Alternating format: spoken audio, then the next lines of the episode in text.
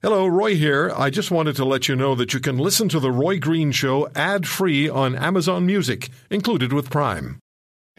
Informative and entertaining. This is The Roy Green Show across the Corus Radio Network.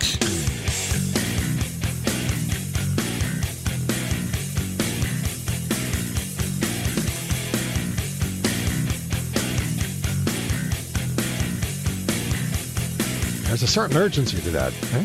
Get, gotta. Come on, let's go, go, go, go, go, go, go. It's The Green Show, and follow me on Twitter at The Roy Green Show. Send your emails to roy at roygreenshow.com. And uh, the webpage is roygreenshow.com. Podcasts, listen back to anything whenever you choose to. Download too. Catherine Swift, workingcanadians.ca. Linda Leatherdale, at Linda Leatherdale. Put the pot up. Put the pot up. I want to talk to them. You have to keep the pot down so I can't talk to you guys. Drives me nuts. Uh, and Michelle Simpson, at Michelle Simpson, former Liberal member of Parliament. How are you, Lin- Linda?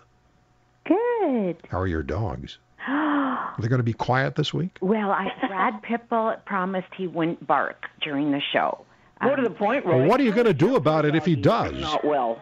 What's that, Catherine? Well, how was your doggy that wasn't Yeah. well? You were Oh, telling yeah. us about. Yeah, I told Yeah. you guys. I, t- I haven't said I haven't said anything on the air.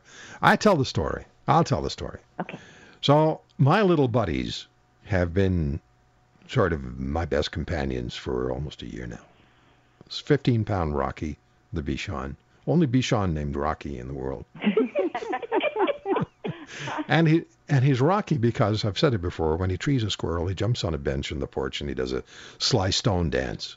He really does. It's kind of like it's kind of funny to watch. And uh, then there's Sonny, the um, the Yorkie, six pounds of six pounds in weight and 30 pounds of lungs, and constantly talking. So yesterday, Sonny wasn't doing so well. He started screaming in pain. So I'm like, you know, just really screaming. Suddenly, they've been playing, doing whatever, and so I get him in the car. I take him to the vet just around four o'clock in the afternoon. Vet checks him out and says, I, I think he's okay, because he was moving okay by that point. So he gave me some uh, some pain meds for him. About 9:30 last night, he starts to scream again, and uh, has trouble moving, and he's just hunched over, like his back is arched like a cat when they're upset. And uh, so I call the vet. He calls me back, and he says, "Well, I think you need to take him to a clinic, 24-hour clinic." And the thing is, the 24-hour clinic was uh, over an hour's drive away, and and it was freezing rain, and the roads were like skating rinks, and the ice on the windshield just froze. So you know when your wipers can't handle it, they just keep skidding across the top of the ice. And I went through a bottle of washer fluid in like five minutes. And meanwhile, the little guy's on my lap, and I ah. kept moving him over into his little bed, and he's crying and he's not well. We get to the clinic. He starts jumping around. Oh no! I've driven through hell and tarnation in the winter, and he starts hopping around. Uh-huh. So the vet looks at him and she says, "It could be that he's got a, a disc problem in his back or in his neck, and it's pinching a nerve and then not pinching it. So we're not sure what happened. He seems reasonably okay now, but I got I got to bed about 2:30 in the morning and I got up at 5:30. So there's my story. Ah. Dogs are so much did it important to us, eh? You? Huh? How much did it cost you? a lot a lot and then what what's really what's really interesting is they say to you do you want your dog to have an mri i said what now oh yeah really like now like people wait for a year Ah, because you're paying for it, though. That's Roy. right. Right. but my doggy key. can have an mri right right away There you go. You can also get an MRI at three in the morning because I had I some back issues a couple of years ago. I opted to do it in the private sector just because I wanted it done quickly. Right. And then my my doctor, my GP, said to me, "Well, you know, if you want to go at three, four in the morning, you can get it probably in three or four weeks." So. Because they're not, you know, they're not uh, that busy, I guess, at three in the morning. but uh, it's uh, our health. Uh, anyway, we're we're not talking healthcare today, but no no but but a lot of people but it's true a lot of people i've under i've heard this from from uh, from radiologists i don't know how true it is across the country but in in certain parts of i've heard it uh, said about montreal that patients who are offered an MRI at 3 o'clock in the morning in a public hospital, and they're told you only have to wait a couple of weeks to get in, they'll say, oh, no, I'm not getting up at 3 o'clock in the morning. No, no, no. Yeah. And so they'll wait over a year so they can have the MRI done in the daytime. What's the point? Well, that's foolish. That's foolish. Yeah, I that just paid for mine. It was seven hundred bucks. It was worth it to me because Yeah, I wanted it people. done and I wanted it dealt with. But You're rich I would have done it at three in the morning if that was what it came to. Yeah. Yeah, exactly. But my doggy could have had it done right away. And there you go. And then, and then they would have said to me, what's the limit on your visa? yeah. And what Exactly. interest are you paying on it? Oh, no, no, no, we're only doing half an MRI for you. so, guys, uh, I know we have a couple of issues that we want to get at. I spoke in the last hour. We had a few technical problems, and I couldn't take calls. So I spoke at, at length on my own, which I didn't intend to do. But we were talking about this whole issue about the Energy East pipeline, the, the controversy that's springing up between the mayor of Montreal and uh, politicians in Western Canada. I had Rona Ambrose on the air. I spoke with her yesterday. We played it back. She said she's never heard, never heard, that was her word. She's never heard uh, Albertans she's spoken to so angry about uh, about anything as she heard about the Energy East issue. It's uh, how I, I I think this has the potential to become a national unity issue only because it will dredge up old anger and it will infuriate people who will say it's time for another part of the country to step up and help us because we've been there to help them all along and I cannot disagree with that point of view. Neither can I. Neither can I. No, I couldn't agree more. Yep. I'm I'm currently away um, in California, and there's a lot of snowbirds from Calgary, particularly Calgary, and the feedback. I don't wear red very much down here. The feedback from Canadians, they are furious. I mean furious. So I tend to agree. This whole thing, unless it's properly managed, and I think it's going to take Mr. Trudeau's intervention, uh, big time, to uh, get things under control. I, I can see the writing on the wall on this one. Well, Michelle, the, the sad thing is Trudeau's come out saying he's going to up the red tape on energy projects like the Energy East pipeline. Red tape is already up the yin yang. I've, I've been reading some articles on this last few days. We have more oversight and red tape and regulation and on and on and on in Canada than they do anywhere in the world. Old Obama, you know, kicked Keystone to the curb uh, because he was appeasing the, the, the, the far left greenies, and, and that's his so-called legacy, which history will prove him to have been a disaster, by the way. And I will I will put money on that today. But anyway, uh, you know, it, Trudeau has come up and basically put more roadblocks in the way. And let's face it, the last Trudeau screwed Alberta royally. Sorry to say it, but he did. And this one, the fact that this one's name is Trudeau, uh, isn't going to help the situation. I hate to say it, but that's the truth. Absolutely. Well, Kathleen. I cer- certainly you're you're right because I'm hearing about you know the 70s, Yep. big time. Yep. From you know people in my age bracket, and they they have not forgotten. And they're it's so unnecessary. and it's so Yeah. unnecessary. And you know, the national energy policy, that's what you're talking about in, that- in that phrase, let those eastern bastards freeze in the dark. You know, this is going to divide the nation. And really, in these tough times, we have to be coming together. And this thing should go through. And Alberta has been bo- has been supporting most of the country, Saskatchewan too, to a lesser extent, but they also have to. They've been supporting the rest of the country for years. When other governments, like the one that I, the one the province I live in, has been spending themselves into a drunken stupor. They, they we're a have-not province in Ontario, which is a disgrace. We should never be a have-not province if we had a, a sensible government. And Alberta's been doing that, and now uh, people like our federal government and, and other provinces like like Coderre and Quebec are are saying, uh, well, you know, suck eggs, Alberta. Yeah. really, that's just that's just ridiculous disgrace. Let's have some national vision. Yep. Denis Coderre, Kathleen Wynne, uh, you know, uh, Christy Clark out in BC. Come on, this is disgraceful. I I agree. Yep. Well, I have nothing else to add to that. No, it's We're true. It's it's true. We are, we, you know, we're either a family, we're either a Canadian family with a with with a with a um, shared objective. And I said earlier, I said in the, the last hour, in the three, well, in the second hour of the show, I said uh, the transfer payments, the equalization payments, don't make any news. They don't create headlines because they just happen. It's been going on for many years. The, the bank account is drained of the have, by the have-not provinces, and their bank accounts are empty. And so money flows into those bank accounts from the so-called have provinces, and it's it's the way that we cooperate with one another and we help one another and we define in a way our national reality. Now, when something like Energy East comes up, it turns into a public relations disaster because certain people don't remember the equity payments that were made to their province and they whine and stamp their little feet about about about the pipeline. I would say to Mr. Coderre, what do you prefer, rail or or or oil tankers? Which one would you prefer? Uh, because obviously you don't want the pipeline.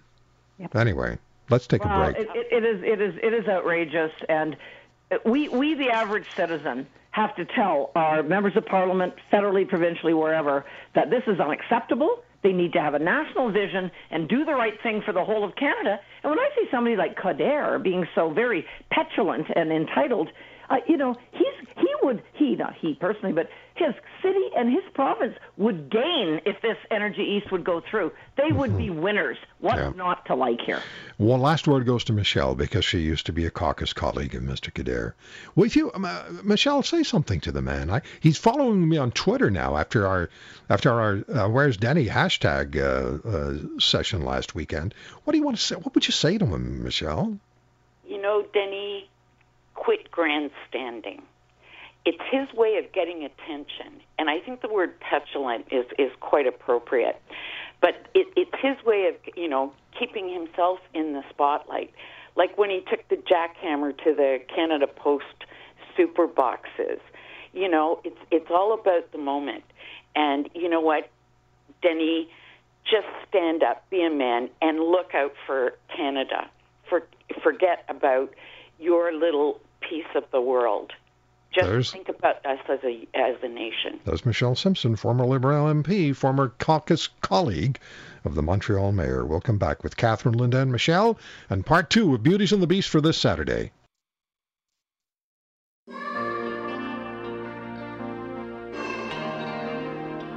Informative and entertaining.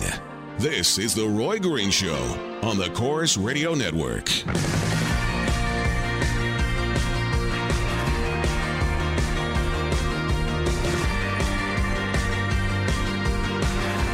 Back with at Michelle Simpson, at Linda Leatherdale, and at Swifty01.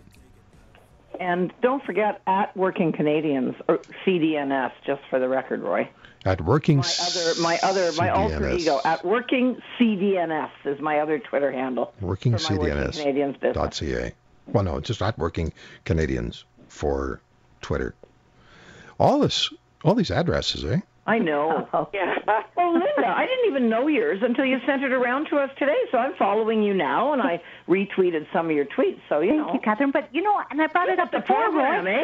Linda Leatherdale, some jerk set that up for me, and I have to oh. take it down. And he, anyway, the error. Okay. I've had phony ones set up for me too, uh, because it's very easy to set stuff up. So you got to be careful. Okay, kids. What about what about you know? We talked about the new prime minister for Canada. Mm-hmm. And on Monday, it's the Iowa primaries. Tomorrow, I'm going to be speaking with the uh, managing director of Rasmussen Polling in the U.S. We'll talk to a former mayor of a U.S. city who's a strong supporter of Donald Trump.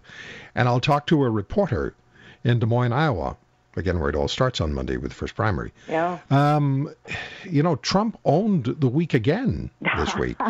it doesn't matter what he does; he owns the week. And even Mike Huckabee and uh, who's the other guy, um, Rick Santorum, when they when they left the preliminary debate on Fox News, they wound up at Trump's event.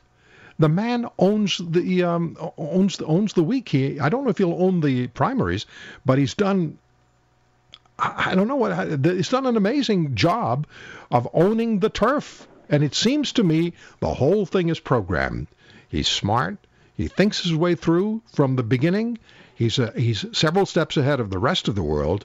He knows exactly what he's going to do, and by the time we've caught up, he's doing something else. Would you agree or not? I agree, but did you see the guy that showed up in a T-shirt and with "Hi Hi Whatever Trump" and he threw tomatoes at him?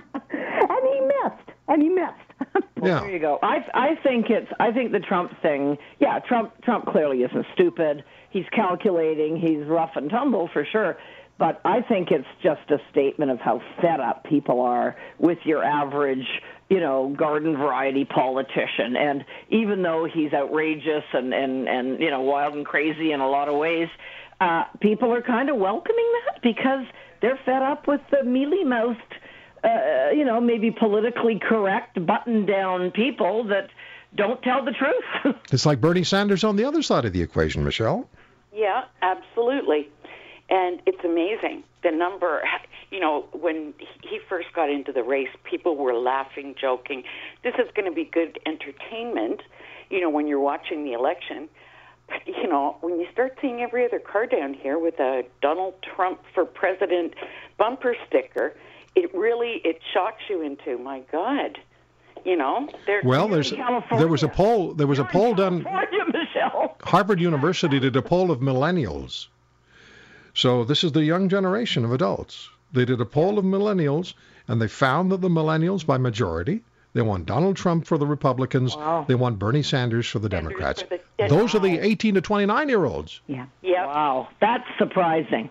I must say. This it's this is a campaign full of surprises.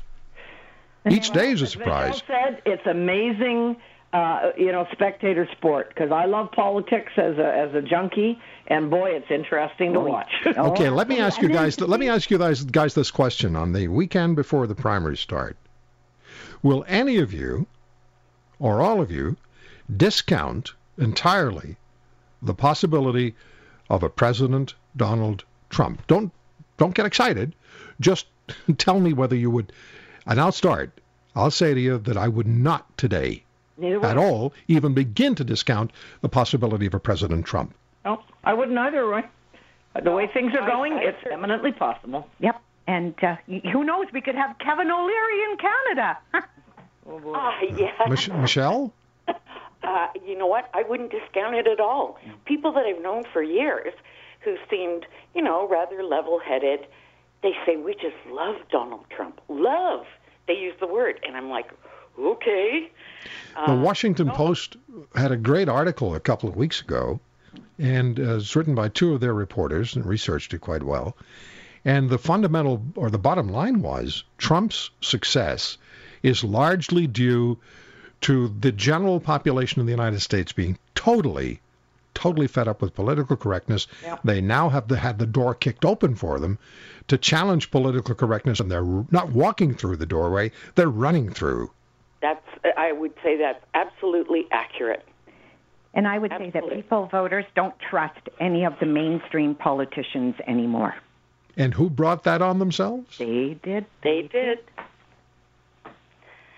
Absolutely. Okay, kids, I've got 30 seconds. Final word, Catherine?